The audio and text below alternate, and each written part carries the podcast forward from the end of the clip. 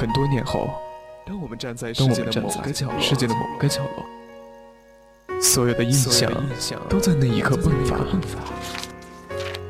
是的，那是一个青春的开始，不曾远不曾远去的那些追忆时光中的点滴，曾在我们的年华里绽放它绚丽的色彩，在时光在时光的隧道里留下你的青春的印记。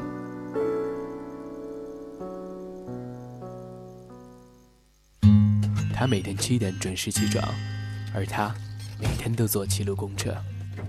他爱穿蓝色的衣服，而他的微笑像太阳一样明亮。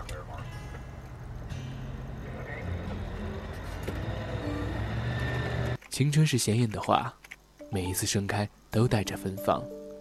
每一个白天和黑夜，陪伴在我们记忆的最深处。青春印记，一次遇见，一个开始。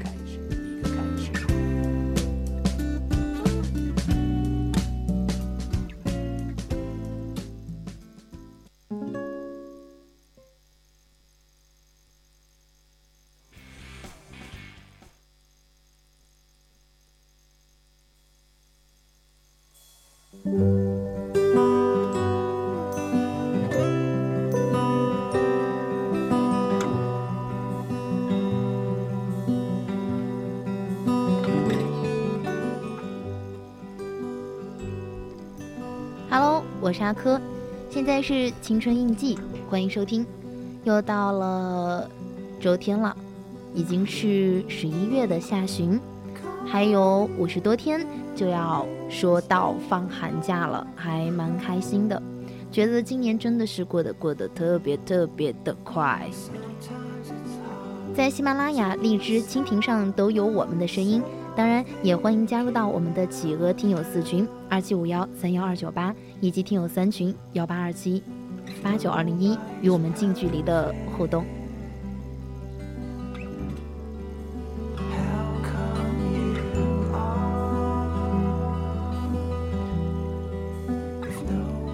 其实阿珂现在真的特别特别的倦，因为昨天晚上又熬夜了，真的。其实我不是特别想熬夜的，我真的只是想在睡前看一集剧，然后更好入眠。但是发现，呃，你看了一部剧之后，你会被它深深的吸引住，会觉得它真的特别好看，进而之后就会一直看，一直看。所以昨天晚上我就暗戳戳的一口气刷了四集，对，刷了四集这个新剧，一个。嗯，日剧《校对女孩》河野月子，其实当时有小伙伴给我推它，但是那个时候不是特别想看，所以说就搁置了。但昨天又把它拾起来了，说嗯，没关系，下下来看两眼吧，好看就看，不好看我就摁快进得了。哇，看了之后就发现真的一发不可收拾，石原里美和。那个叫做哎，那个男主角我还是不不是特别认识，因为是一个呃我新看到的一个男明星，所以就觉得哇好棒哦，就觉得特别的帅。然后，但其实他会有一种就是你要深入的去发现他的帅的那种感觉。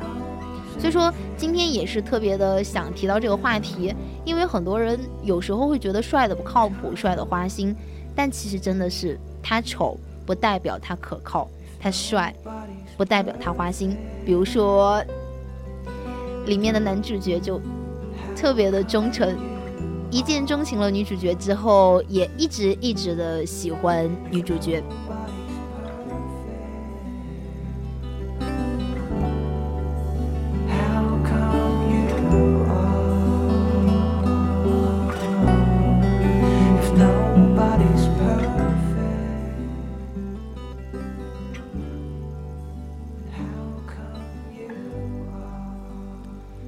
要分享的这篇文章呢，是来自少女路的一篇文章，是一个九零后的无名少女，喜欢写柔软而温暖的文字，愿与你聊世间的大事小事，谈人间的大情小爱。微博呢是少女路桑尼，公众号是少少女路桑尼。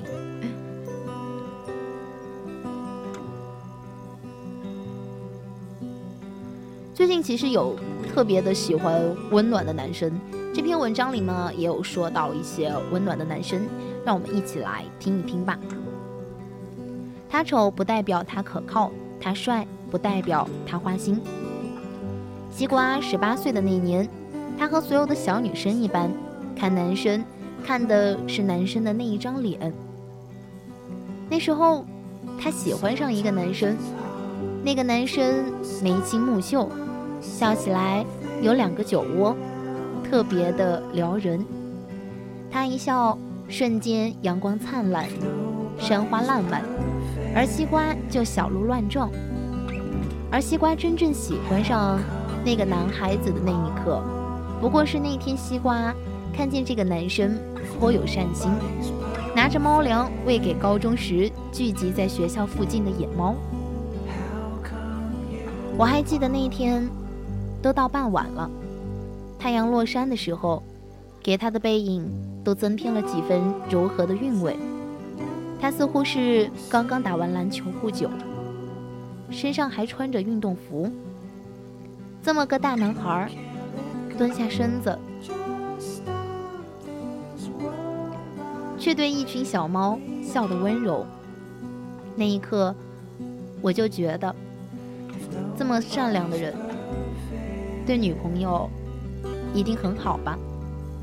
那一瞬，我就觉得是他了。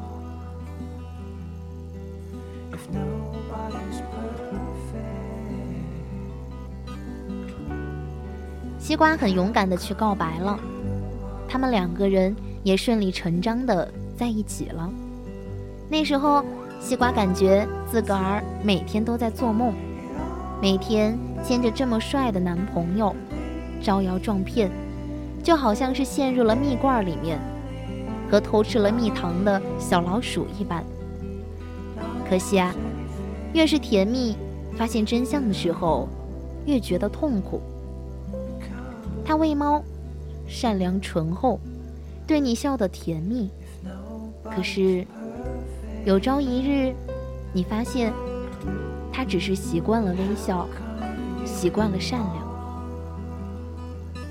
男生劈腿了，就是分手的时候，那男生也是一副温柔的模样，轻轻柔柔的一句“对不起”，西瓜哭得稀里哗啦。可是，一想到他手机里面和另外女生的甜言蜜语，那原本还有点热切的心，就跟浇了冰水似的，彻底的透心凉。西瓜的这一次失恋，是我陪着他走过的。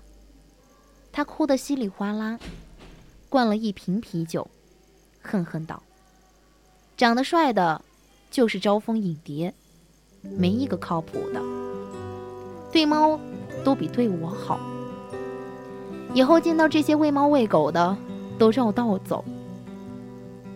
那时候，西瓜还太年轻，第一次恋爱就受了一次重伤。他偏激的以为，世间帅气男子都是薄情郎，一笑就勾人心，却忘了，善良或许是一种习惯。可是，他若真的爱你，对你不只有善良，更有责任。kid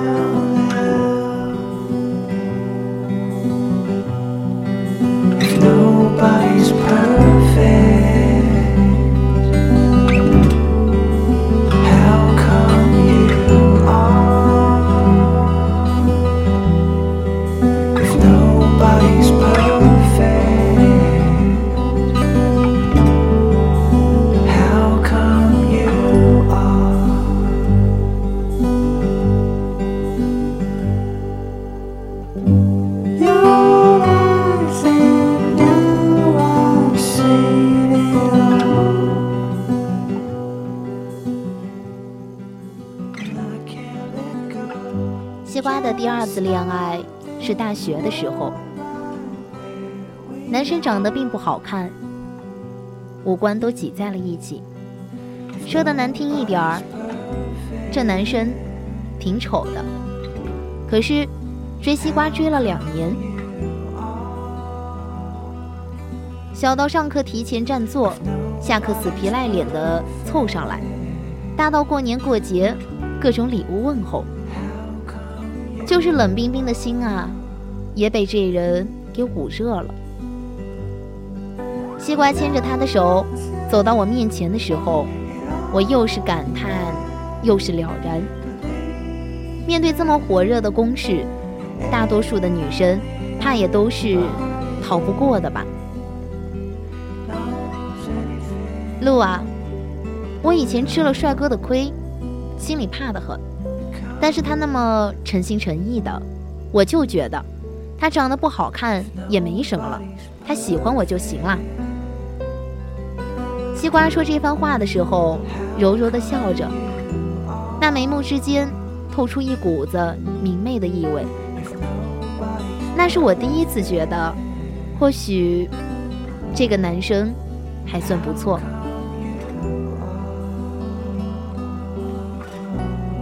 哪怕他盯着我看，莫名其妙的看了我很久，让我感觉心里面不知为何蛮不舒服的。但是西瓜幸福就好。那个男生加了我微信，初期我们并没有交集，但是莫名其妙的有一天，我发了条我想吃火锅，他就看到了。立马发微信过来，我知道有家火锅店很好吃，我带你去吃。我没答应，可是我心里面不安。我一直觉得，和闺蜜的男友最好保持遥远的距离，最好微信也别加，哪怕加了微信，也别聊天儿。我想把这件事情告诉西瓜，可是。都觉得自己小题大做，或许人家只是热情，却是没有想到他是热情。他对西瓜所有的闺蜜都很热情。西瓜哭着来找我的时候，我心下一疙瘩。他咬牙切齿道：“路，你知道这男生有多恶心吗？我介绍我朋友给他认识。”他隔几天就去骚扰他们，说他们真漂亮，追我两年，见我泡到手了，就想泡我朋友，给我滚！那天西瓜抱着我哭了很久，他咒骂道：“觉得找个长得丑的追我追得久的就安全了，原来啊，这男人想要出轨，怎么都挡不住，别管他长得多难看。”我抱了抱他，一时无言，只是还是忍不住心里面感慨：我们看到了那些追求你时的举动，心下感动。只是这何尝不是一种套路？只是这套路的时间稍微久了一点但是套路啊，并不代表真心。只是用了点心罢了。可是啊，我们很容易就忘了，他能够对你用心，也能够对别人一样用心。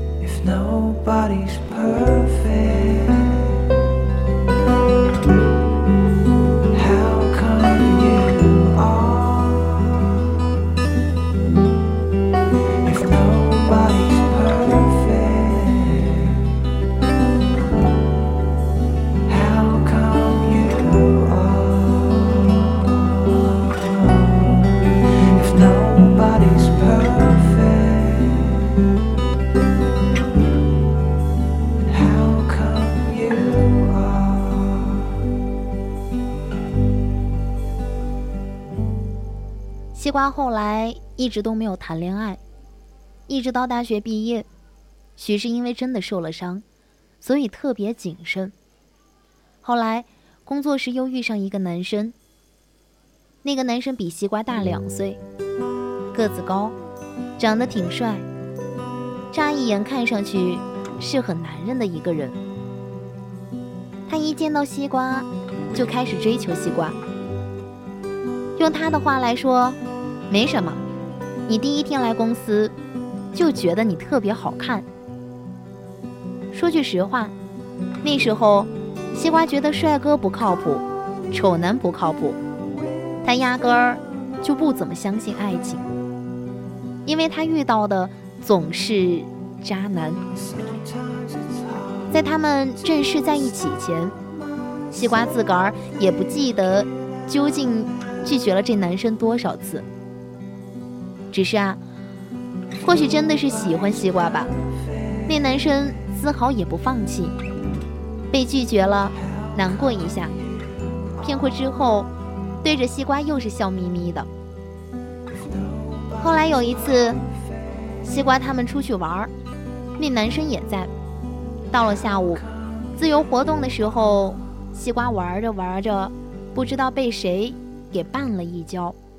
那时候偏偏又穿了短裤，腿上一个大口子。看着挺吓人的，那男生连忙跑了过来，对着西瓜旁边的人就是吼道：“谁干的？不会走路啊！”怒气冲冲的，比自个儿受了伤还要愤怒。随后就是扶起西瓜，又是小心翼翼的说道：“是不是很疼啊？我先扶你去旁边坐着，我车上带了药，先止了血，等会儿带你去医院。”西瓜甚至都来不及插上一句话，可是啊，低头看着他对自己那么着急的模样，西瓜就觉得他可真帅啊！要不就试试吧。两个人顺理成章的在一起了。和他在一起，我才真的明白，原来真的爱你，就会主动的让你安心。这是西瓜和我说的原话。出去带你认识我所有朋友，给你过各种纪念日发红包，这些事儿啊，都是小事儿。我就觉得，他比照顾自己还用心的照顾我。出差见到新奇好玩的，忍不住就想要和我分享。见到我。就忍不住牵住我的手。这人以前啊，对别人还挺冷酷的模样，爱理不理的。可是，一见到我就忍不住笑，说是见到我就开心。我也不用查他什么朋友圈、微信，他各种密码我都知道。他说：“有你啊，我就知足了，其他人都算不上什么。反正啊，以后我们两个是一家人。”我被撒了一把狗粮，但是却忍不住开心。原来，真的爱你，跟他的长相没关系，跟他的行动有关系。在意你，就会主动的让你安心，因为他会体谅你的敏感。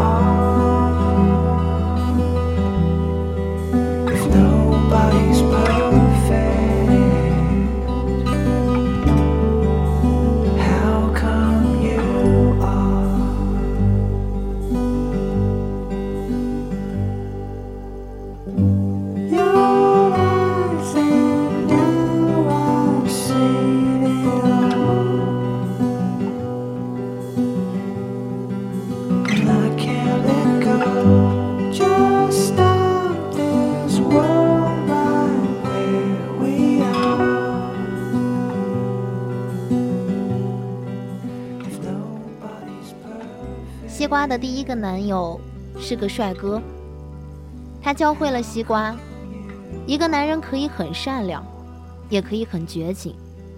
他可以对猫猫狗狗温柔以待，也会劈腿让你伤心，因为在意你、爱你和善良无关，更多的却是责任。西瓜的第二个男友是个丑男，他教会了西瓜。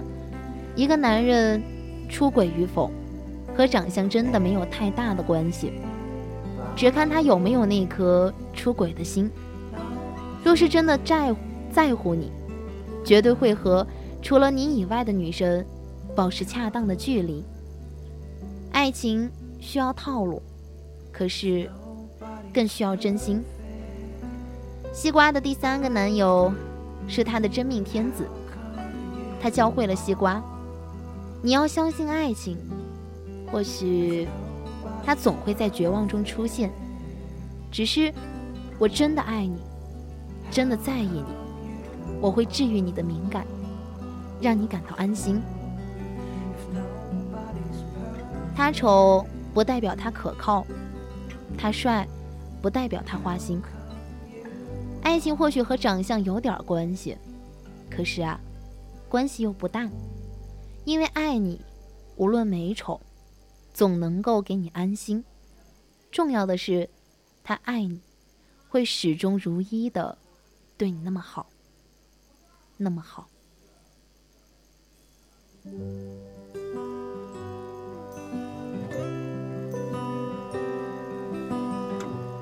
昨天听歌的时候，发现了一首特别特别好听的民谣，张小九的《南方南方》。送给大家。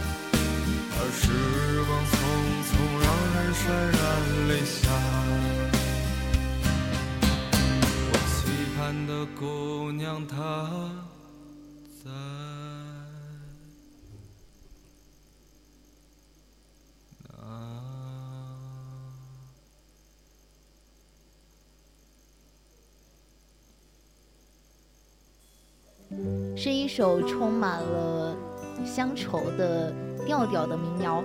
当时听到他的嗯人生的第一句的时候，就完全的被吸引住了。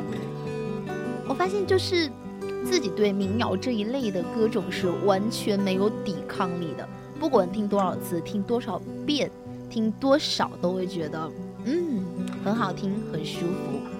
昨天还发现了一首叫做《再见旅人》的，也是特别好听的，来自张瑶的作品，送给大家。张瑶的《再见旅人》。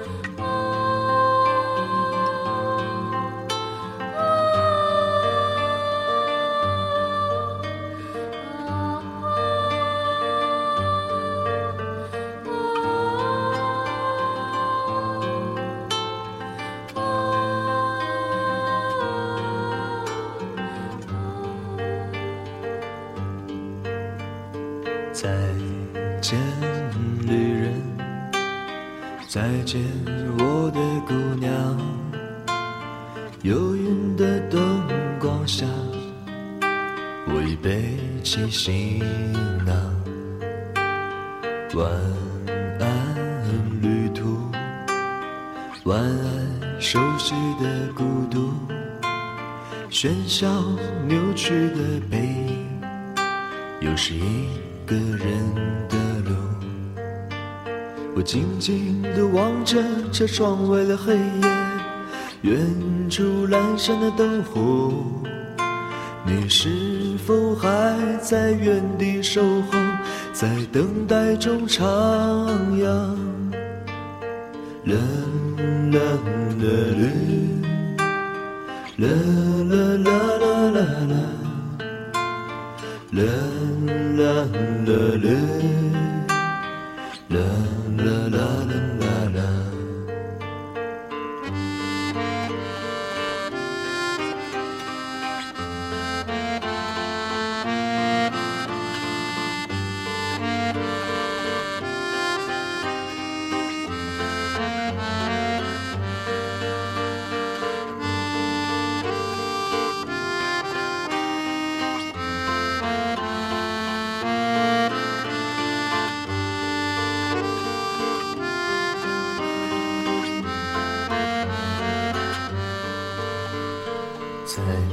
见，旅人，再见，林场的姑娘。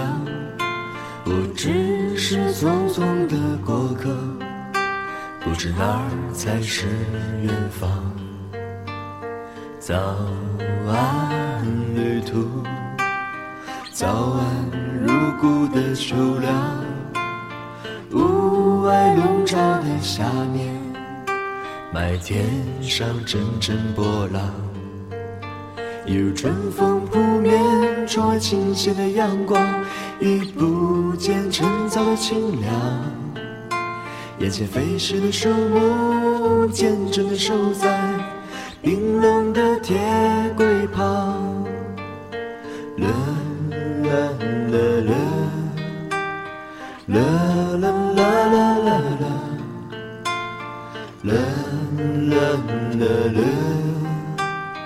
啦啦啦啦啦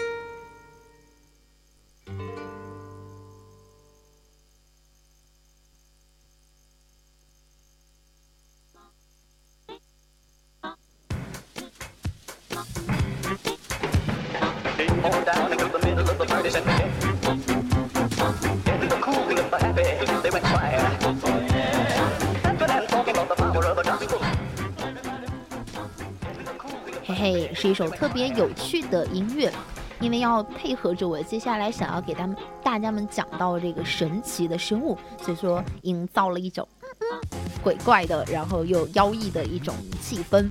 其实我当时是特别想去看一部电影，叫做《神奇动物去哪儿》的一个电影儿，呃，是说要二十五号上映，但也有说是其实应该是在潘金莲的这个时间上映的，但是潘金莲把别人挤走了，所以说它就只有挨到二十五号才能够上映了。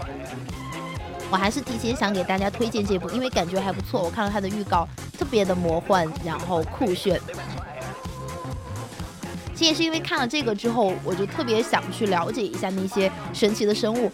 当然呢，这个神奇的生物跟那个《神奇动物去哪儿》那里面的生物还是有些许区区别的，因为毕竟我讲的可能是呃一直存疑的一些，它真实存在，但是我们又没有发现过的一些物种，但是有这样的一个传说和记载的。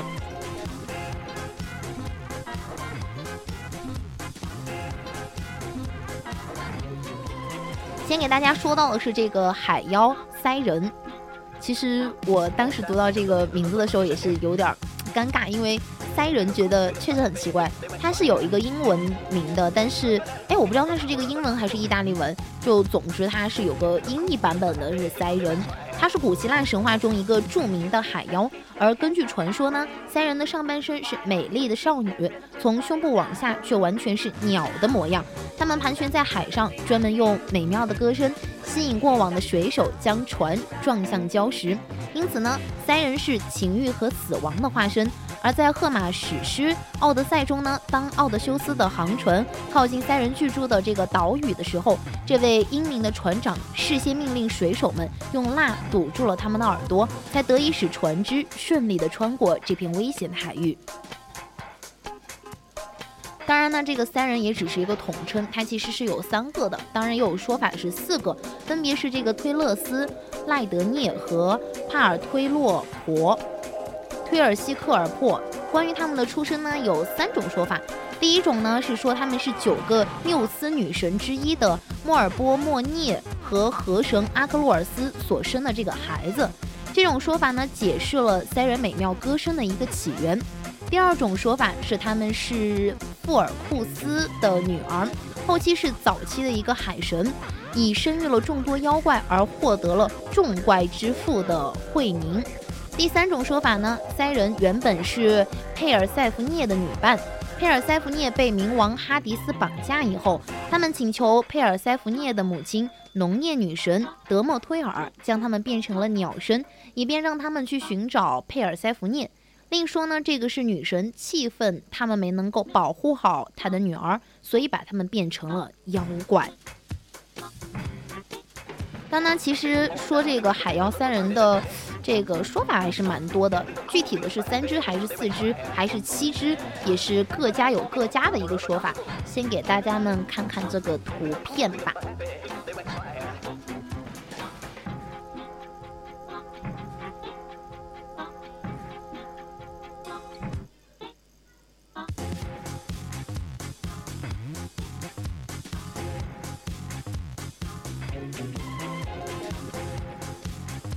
其实今天这个神奇动物呢，上半部分主要还是讲到一个关于呃美人鸟的，基本上都是这个鸟形人身或者是人形鸟身的，上面这个塞人也是属于其中的一种。第二类呢是这个美人鸟。当然刚才也说到，它外形是人面鸟身，或者说人兽鸟身的这个模样。而在古希腊神话里面呢，还有另外一种女妖也长成是这副模样，它们叫做哈尔毕厄，俗称呢美人鸟，共有两个或三个，感觉应该是称为之吧，分别为是艾罗、俄库珀特以及克莱诺。是海神陶马斯和大海女神尼勒克特拉的女儿。陶马斯是福尔库斯的兄弟。这样算来呢，哈尔毕厄和塞人也许是堂姐妹的关系。哈尔毕厄负责引领死者的灵魂，同时呢，也充当复仇的一个使者。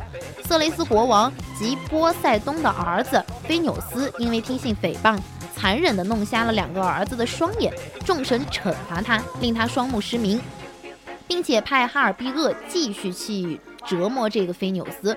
每当他吃饭的时候，三只女妖就会从天上扑下来，抢走他的食物。对于抢不走的食物，他们也会在上面排粪，使菲纽斯不能再吃。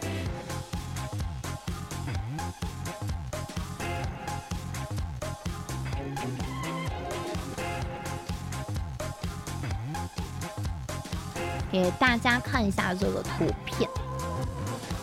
而在十三到十四世纪，意大利诗人但丁呢，在神曲里把哈尔毕厄描绘成了惩罚自杀者的妖怪。当维吉尔带领但丁经过地狱的第七圈的第二环——自杀者的森林时，但丁目睹了这样的一幅惨象：所有自杀而死的人，在其死后都化身成了这片森林中的一棵枯树。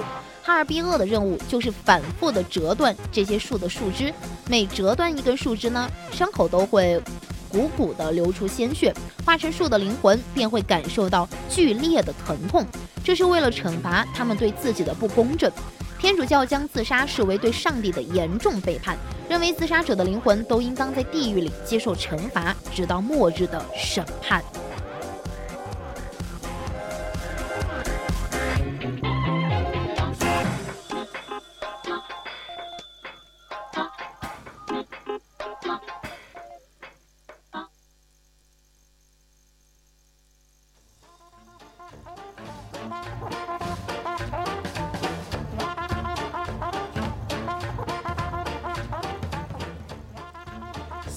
说到的这种美人鸟呢，名字叫法就比较奇怪了，叫做巴。古埃及呢相信有五个要素共同构成了人的灵魂，它们分别是艾布、苏特、朗、巴和卡。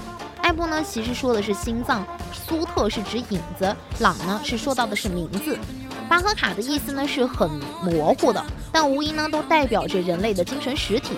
巴的形象就是人面鸟的样子。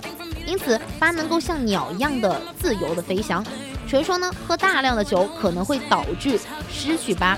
还有，当面对威力强大的法老的时候，敌人的八也会纷纷的逃窜。由此看来呢，八也许象征着人的意识。而当人死后，八和卡都会离开身体，唯一的区别是，卡不可能在人活着的时候离开你自己的身体。这也是有一副关于这五种元素的一个说法。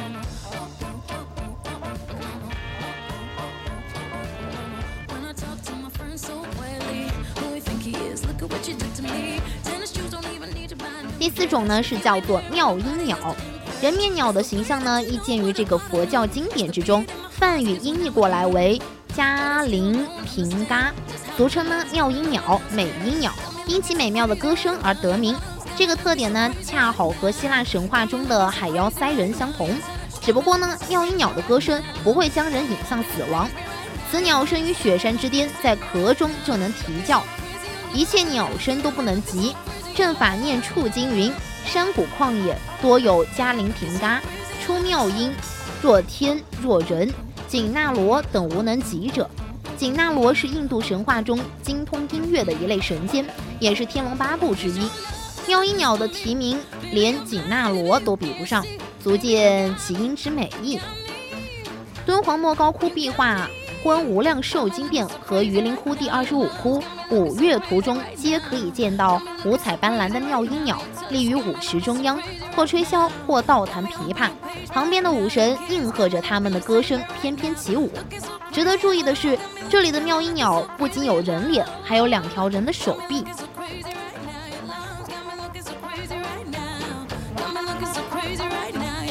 其实，在开封的一些佑国寺塔和泉州的开元寺等一些佛教建筑物的檐下，往往也能够看见妙音鸟的一个雕塑，长得还是蛮有自己的一个特点的，嗯，不是很丑的感觉。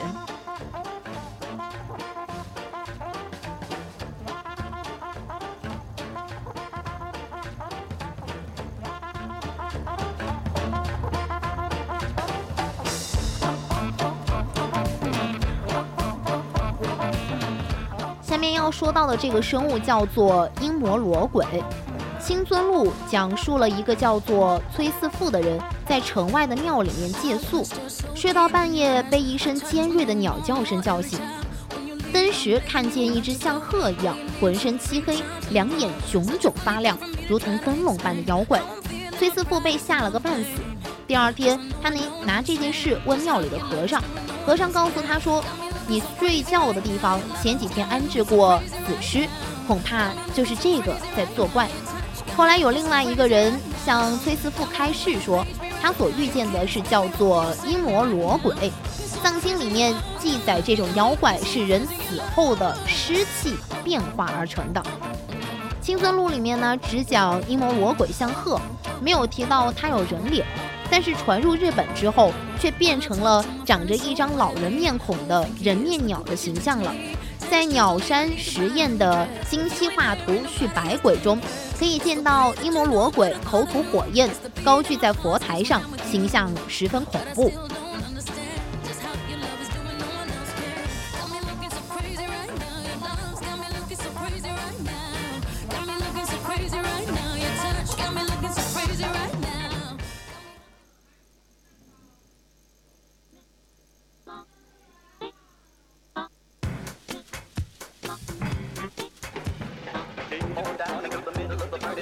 感觉自己还是更喜欢这个有点怪怪的音乐，附和着我来给大家讲解今天的这些神奇的生物。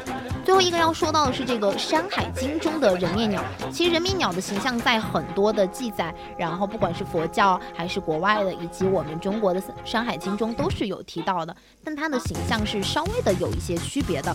而在我国呢，关于人面鸟的记载多见于《山海经》，大致上呢可以分为神、妖怪和异名三类。《山海经》中的海外东经有讲到，东方巨蟒，鸟身人面，成两龙。这位巨蟒是辅佐东方之地伏羲的神仙，也是春天之神，视为木官。巨呢，在古代是通沟，形容的是树枝弯曲的模样；蟒指的是春天树上新长出来的嫩芽。这位巨蟒就是长着人的脸和鸟一样的身体，乘着两条飞龙。和巨蟒相似的神还有两个，分别是鱼江、鱼精。这两位与前者的差别是，巨蟒乘坐的是龙。而他们乘坐的是蛇，连耳朵上都佩戴着蛇的耳饰。此外呢，还有一只叫做九凤的神，外形是鸟类的身体，却长着九个人的脑袋。感觉巨蟒是我提到的里面画的最丑的一个了。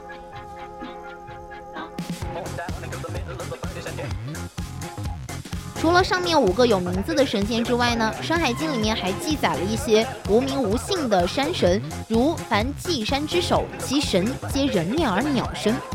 接下来一类人面鸟，应当是属于妖怪或怪兽之流，有人面枭、驼肥。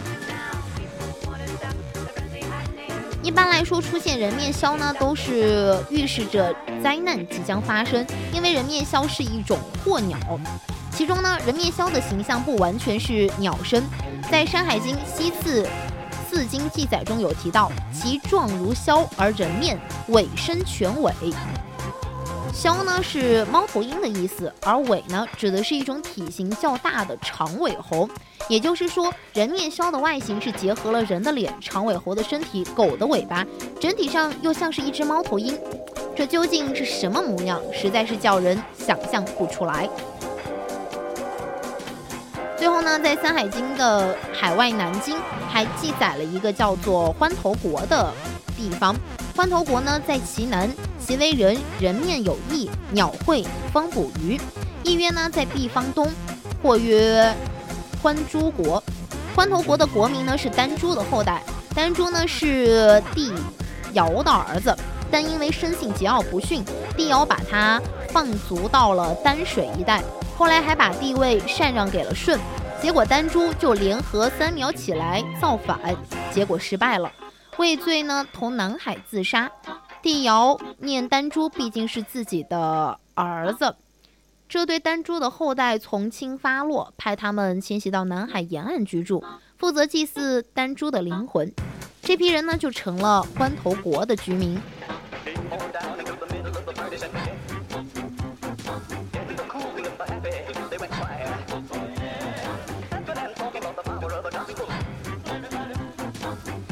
除了上面那些经文当中记载的人面鸟，在墓葬中呢，也是有出现人面鸟的这个形象。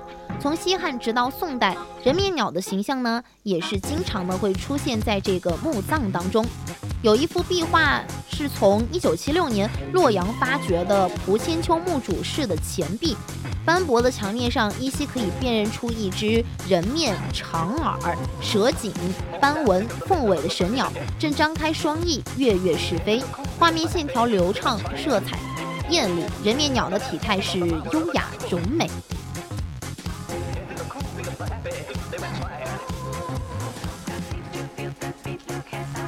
上文介绍过的敦煌壁画中出现的妙音鸟的形象，和这里的人面鸟对照起来呢，二者无论是这个形态、绘画风格，都有着一个巨大的差异。妙音鸟呢是伴随佛教从印度传入的，属于一种外来文化。而蒲千秋的墓壁画中的，除了会有人面鸟以外，还有大量的人面兽身、人面蛇身之神，还有金乌、伏羲、女娲等等。女娲。这些神或者神兽皆出于我国的上古神话。除了这个墓葬以外呢，长沙马王堆、山东的辉山县、河北的磁县湾章等多地的发掘墓葬中，皆出现了人面鸟的壁画或石像。从隋朝开始呢，又出现了人面鸟的陶俑，尤其到了唐代，由于陶瓷产业的繁荣发展。陶俑陪葬品的数量激增，目前出土的陶俑不仅仅有人面鸟的陶俑，还有人面蛇身俑、人面鱼身、十二生肖俑、武士俑等等。从这点呢，也可以看出人面鸟身的名气只是作为镇墓兽大军中的一员，并不是有一种什么特别特殊的地位的物件。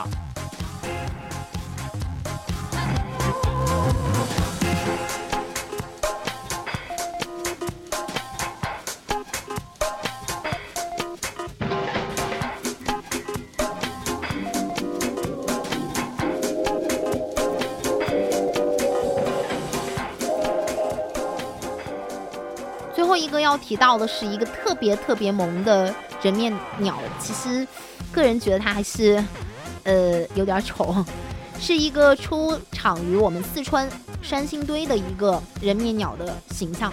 这些人面鸟的形象中规中矩，面孔方正，眼大耳长，鼻高嘴阔，头戴华冠，身体仅比头部略长，脚部有露出尖锐的爪子，翅膀的造型十分的简约。有些铜像呢是带有夸张的尾羽的，主体大致是只有三头身，比例和 Q 版的卡通人物相仿。看上去不仅没有鬼神那种令人望而生畏的气质，反而有点儿蠢萌蠢萌的。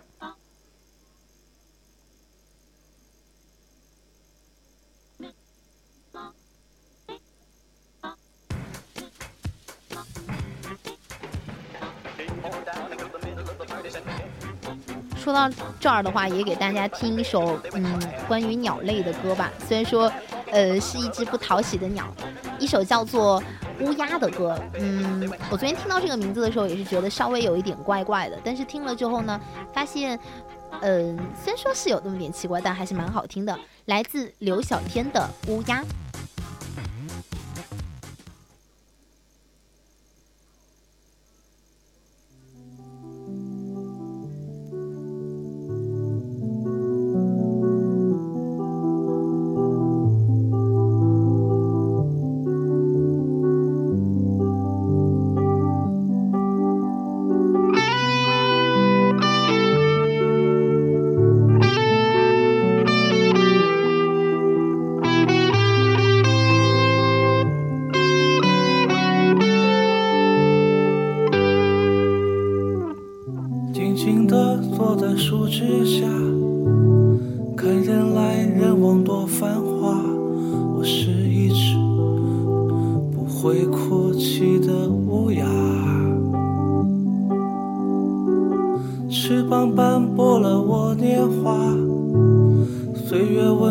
了水东下不要害怕让我带你回家。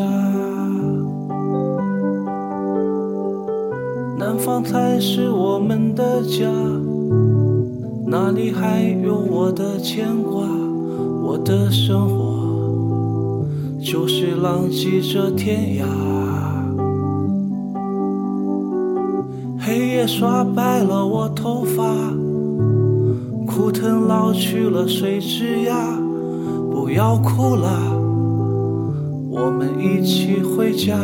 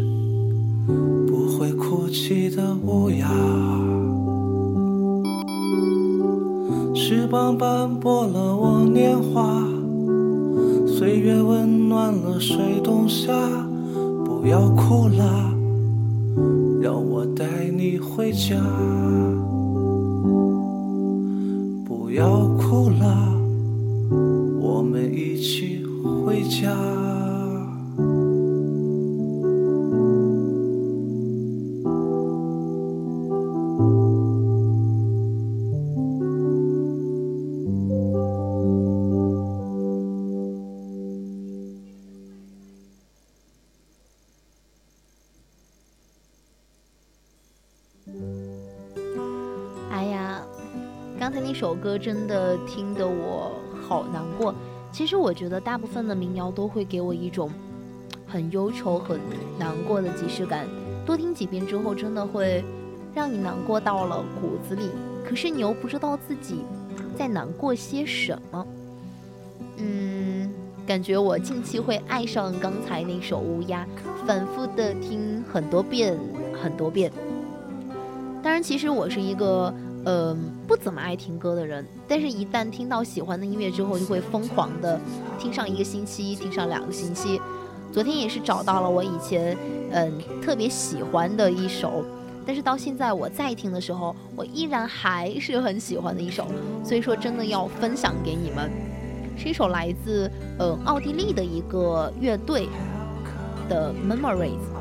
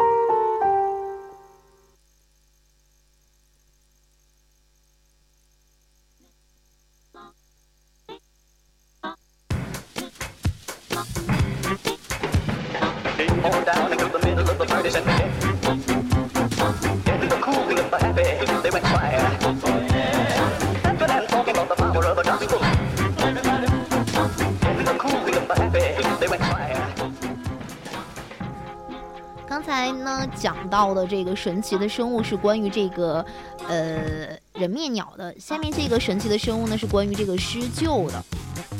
狮鹫呢，它其实中文音译过来是格里芬，是传说中的一种动物。这个应该大家有经常听说，因为很多游戏的设置里面，或者是嗯图案的徽标上会有它的一个形象所在的。它的外形呢是结合了天上和地面最威猛的动物的特征，鹰的这个头部、翅膀和前爪，以及狮子的身体、后爪和尾巴，还有一对狗的耳朵。嗯，突然发觉这种最强生物一般都是混血杂交的。在这个魔兽系列和龙与地下城等游戏中呢，玩家肯定是见过了狮鹫活跃的身影，它其实也会经常出现在这个魔幻电影中，有一种视觉视觉上的快感。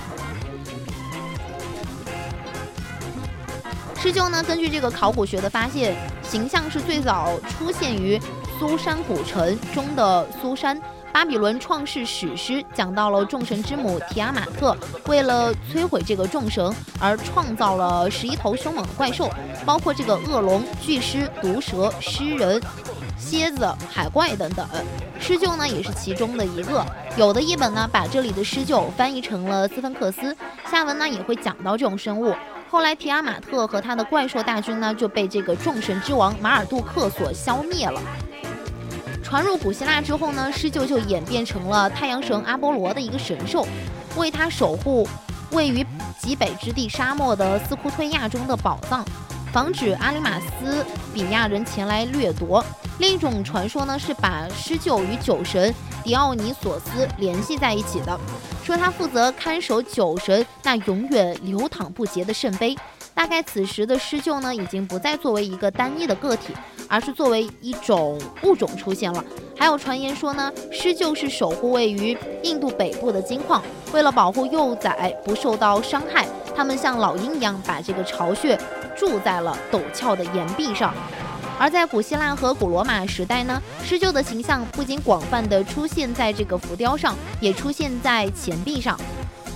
嗯，有一枚就是古罗马时代的迪纳厄斯银币，正面就是塑造着这个天后朱诺的头像，背面呢就是这个狮鹫的形象，大概目的就是为了避免这个财产被盗吧。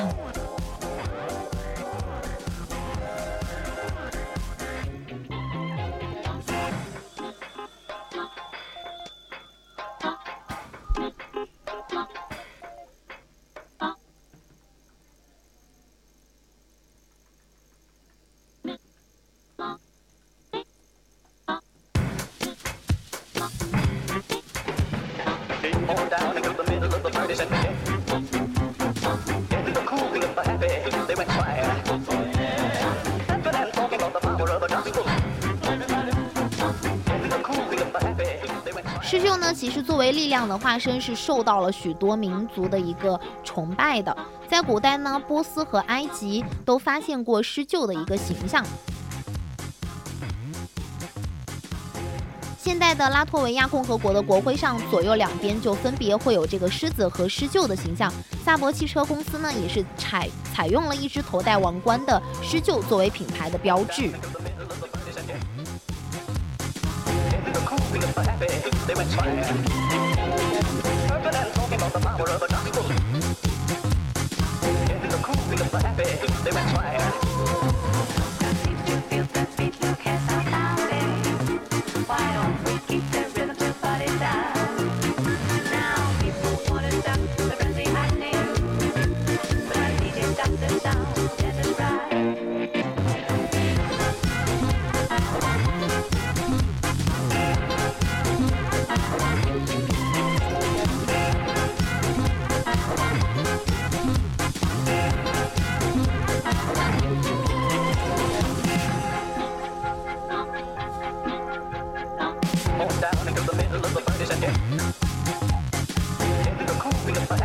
They went fire.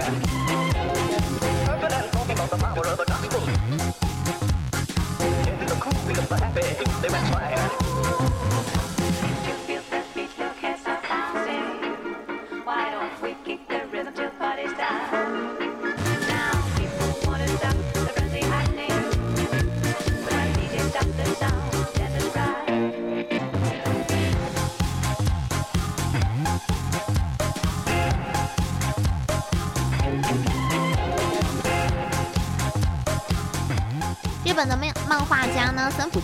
在这个烙印战士中呢，就有呃立过这样的一个角色，反派角色是格里菲斯，他的名字呢来源于这个施救的名字。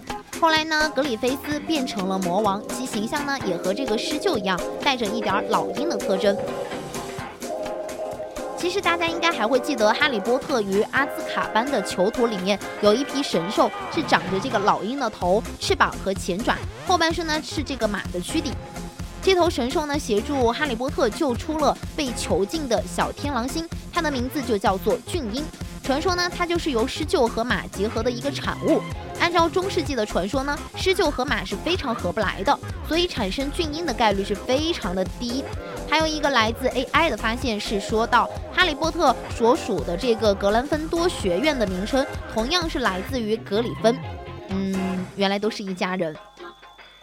狮身人面或这个人面兽，狮身人面兽的名字呢叫做斯芬克斯。关于他，人们最熟悉的故事是他和俄狄浦斯王猜谜语的事迹。斯芬克斯呢，原本是天后赫拉派来人间惩罚这个推拜的女妖。她长着女人的脸庞和胸部，狮子的身体和尾巴，背上还有一对老鹰的翅膀。斯芬克斯呢，据守在这个出入推拜城的主干大道上，向过往的行人抛出谜语。谁要是回答不上来，他的谜语就要被他吃掉。在俄狄浦斯到来之前呢，所有被提问、被提问的人，无一例外的。死在了这个女妖尖利的利爪之下。当俄狄浦斯到来呢，女女妖向他提出了一个问题：什么动物早上是四条腿，中午是两条腿，晚上是三条腿？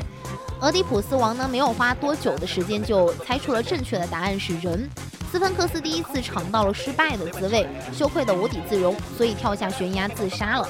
另一说呢，斯芬克斯还追问了俄狄浦斯第二个问题：有一对姐妹，姐姐生下了妹妹，妹妹生下了姐姐，如此周而复始，这对姐妹是谁？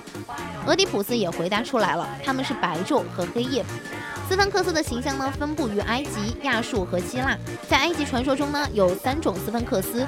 一种是人面狮身的安德鲁斯斯芬克斯，羊头狮身的奎尔斯芬克斯，鹰头狮身的希拉克斯芬克斯。这个鹰头狮身兽或许就是狮鹫也说不定。其中最为人熟知的是位于吉萨高原巨型狮身人面像，它是公元前两千六百年第四王朝的法老哈夫拉下令建造的，用来守护哈夫拉和其父亲胡夫的一个墓葬。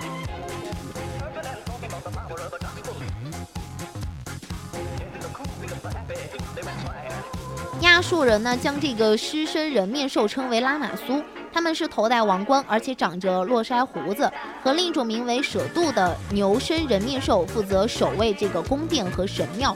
从女妖斯芬克斯据守在进入推拜的主干道这一点来看，他身上是还残留着守门神的一个特性所在的。与古希腊神话不一样的是，从埃及和亚述的雕像上来看，他们显然更接近雄性的一个形象。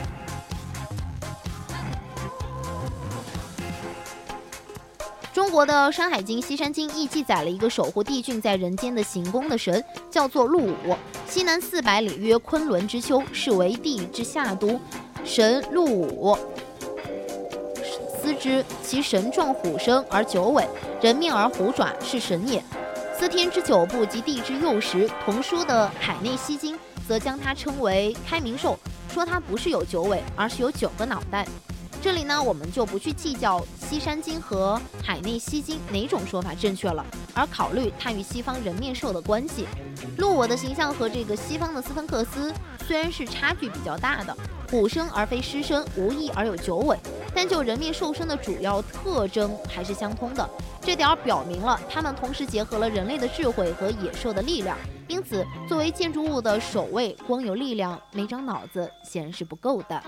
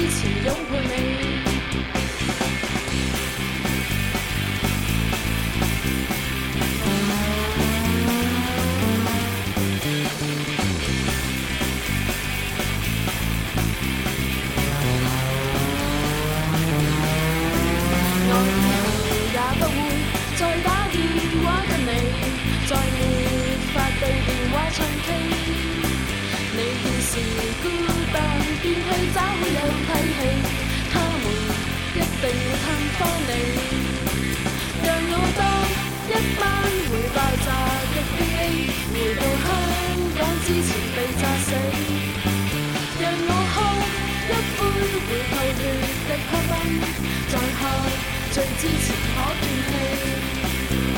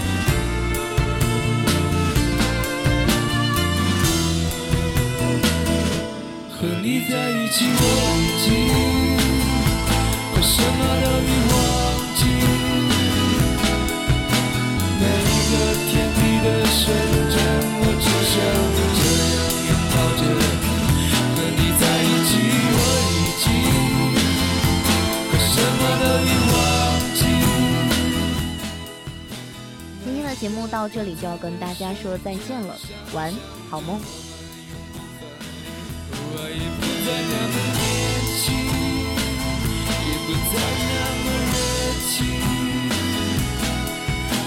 有什么可以奉献给？